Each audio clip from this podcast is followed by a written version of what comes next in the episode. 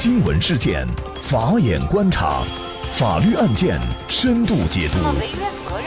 传播法治理念，解答法律难题，请听个案说法。大家好，感谢收听个案说法，我是方红。今天呢，我们跟大家来聊一下：醉汉不说目的地也不付车费，被出租车遗弃以后死亡，法院判司机担责。这件事情呢，是发生在青岛市的黄岛区。就在最近的一天晚上十一点，出租车司机吴师傅在青岛市黄岛区的一家饭店门口接到了一位喝醉酒的乘客刘先生。刘先生因为醉酒，一直都没有能明确的说出目的地，并且呢，也没有钱支付车费。遇到这种情况以后，出租车司机在行驶到某个路口的时候，司机吴师傅就强行的把刘先生拖下车，两人当时还发生了撕扯。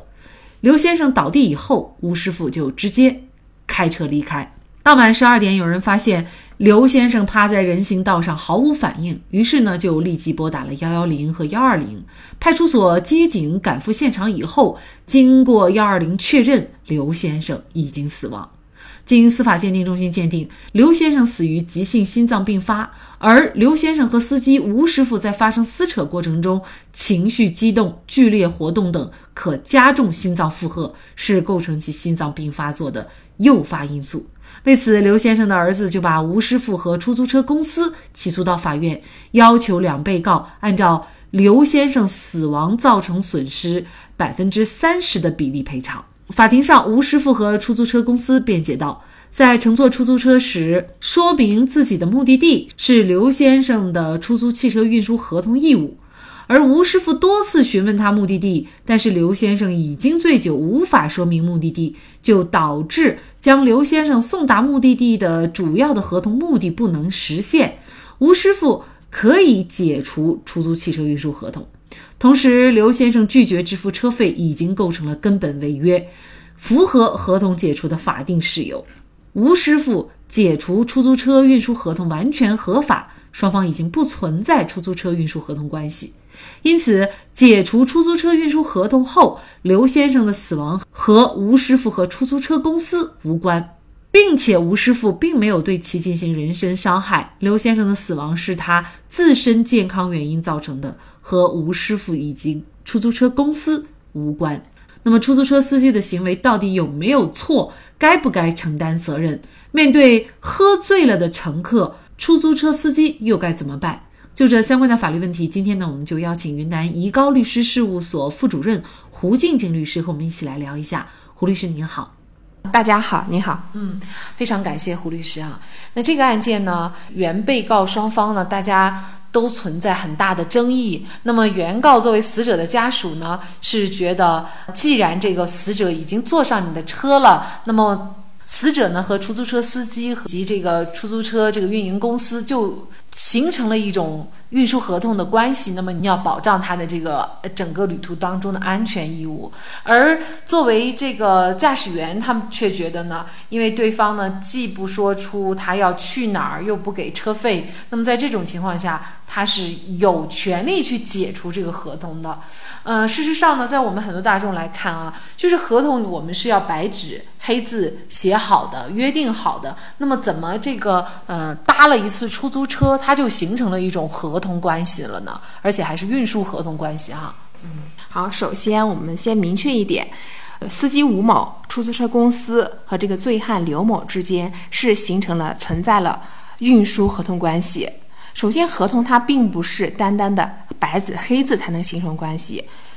刘某作为一个乘客坐在这个车上，吴某作为司机启动这个车，这个时候就。符合了法律对运输合同关系的一种定义，因此双方之间是存在运输合同关系的。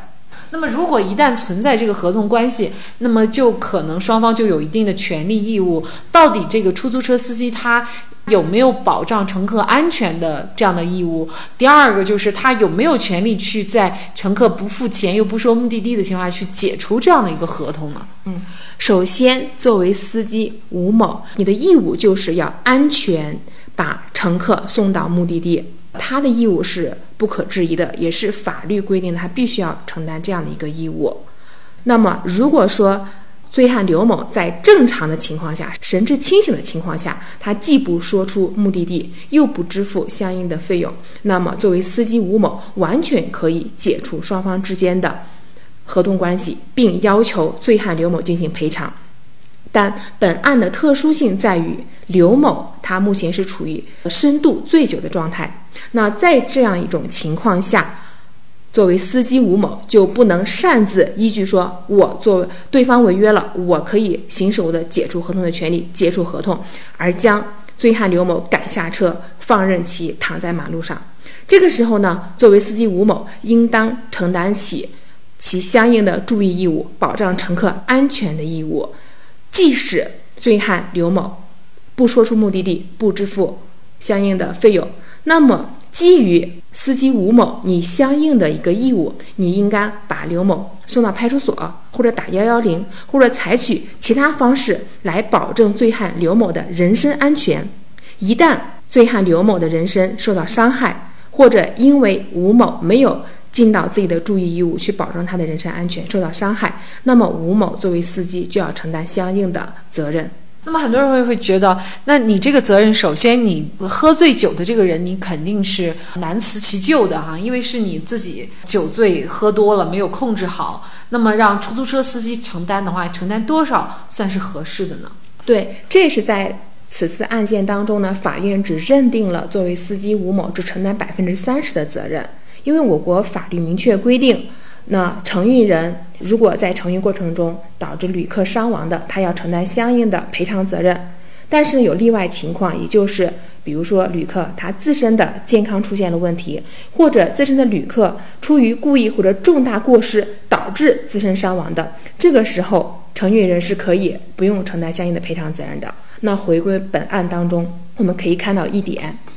吴某。将醉汉刘某拉下车以后，发生推搡，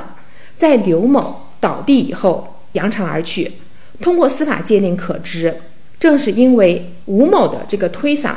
并发生撕扯的这个行为，是诱发乘客刘某心脏病突发的一个诱因。因此，法院也是依据吴某的这个行为，认定他承担百分之三十的责任。其实关于出租车引发的一些这种纠纷啊比较多，而且呢也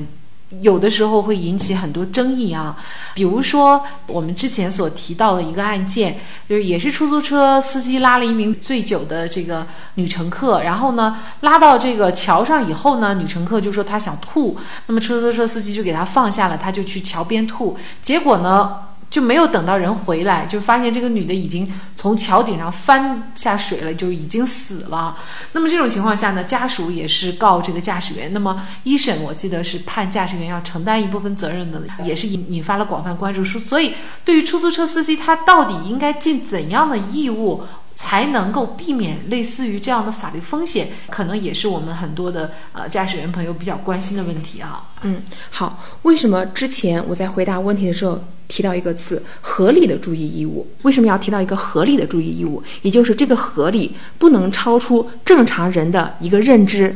呃，刚才您提到那个女乘客饮酒下车之后想呕吐，结果掉下桥那个案子，当时那个桥的情况是这样。它是有车行道，也有人行道，而且这个桥桥有栏杆。那这个时候，作为一个司机，作为一个驾驶员，他无法预料到这个女乘客她会突然翻下栏杆跳下桥，这个行为已经超出了正常人的认知。那超出正常人认知的一个行为，就无法要求司机必须起到一个注意义务，这就不属于一个合理的注意义务的范畴。因此，在那个案例当中呢，二审法院认定这个司机不担责也是有依据的。那么在本案当中，事实上他把一个醉汉给他丢到路边，我们正常人都有预料他是会有危险的。呃，所以呢，这就是说这个案件为什么担责的一个主要的原因之一。有出租车司机呀，应该注意一些什么样的义务？怎么注意？每个案件它都有各种各样不同的情况，所以呢，这个也要针对不同的情况呢来做出处理。但是总的一个原则呢，就是我们尽量的在条件允许的情况下，不要制造危险。呃，应该是这样吧？嗯，对，呃，其实可以这样子，如果出租车司机在发现乘客上车以后有一些异常的现象，比如说醉酒、意识不清醒这种状态，这个时候大家就应该谨慎的对待，必要时可以拨打幺幺零或者幺二零进行救助。其实同时，出租车公司呢也要对司机进行相应的职业规范培训。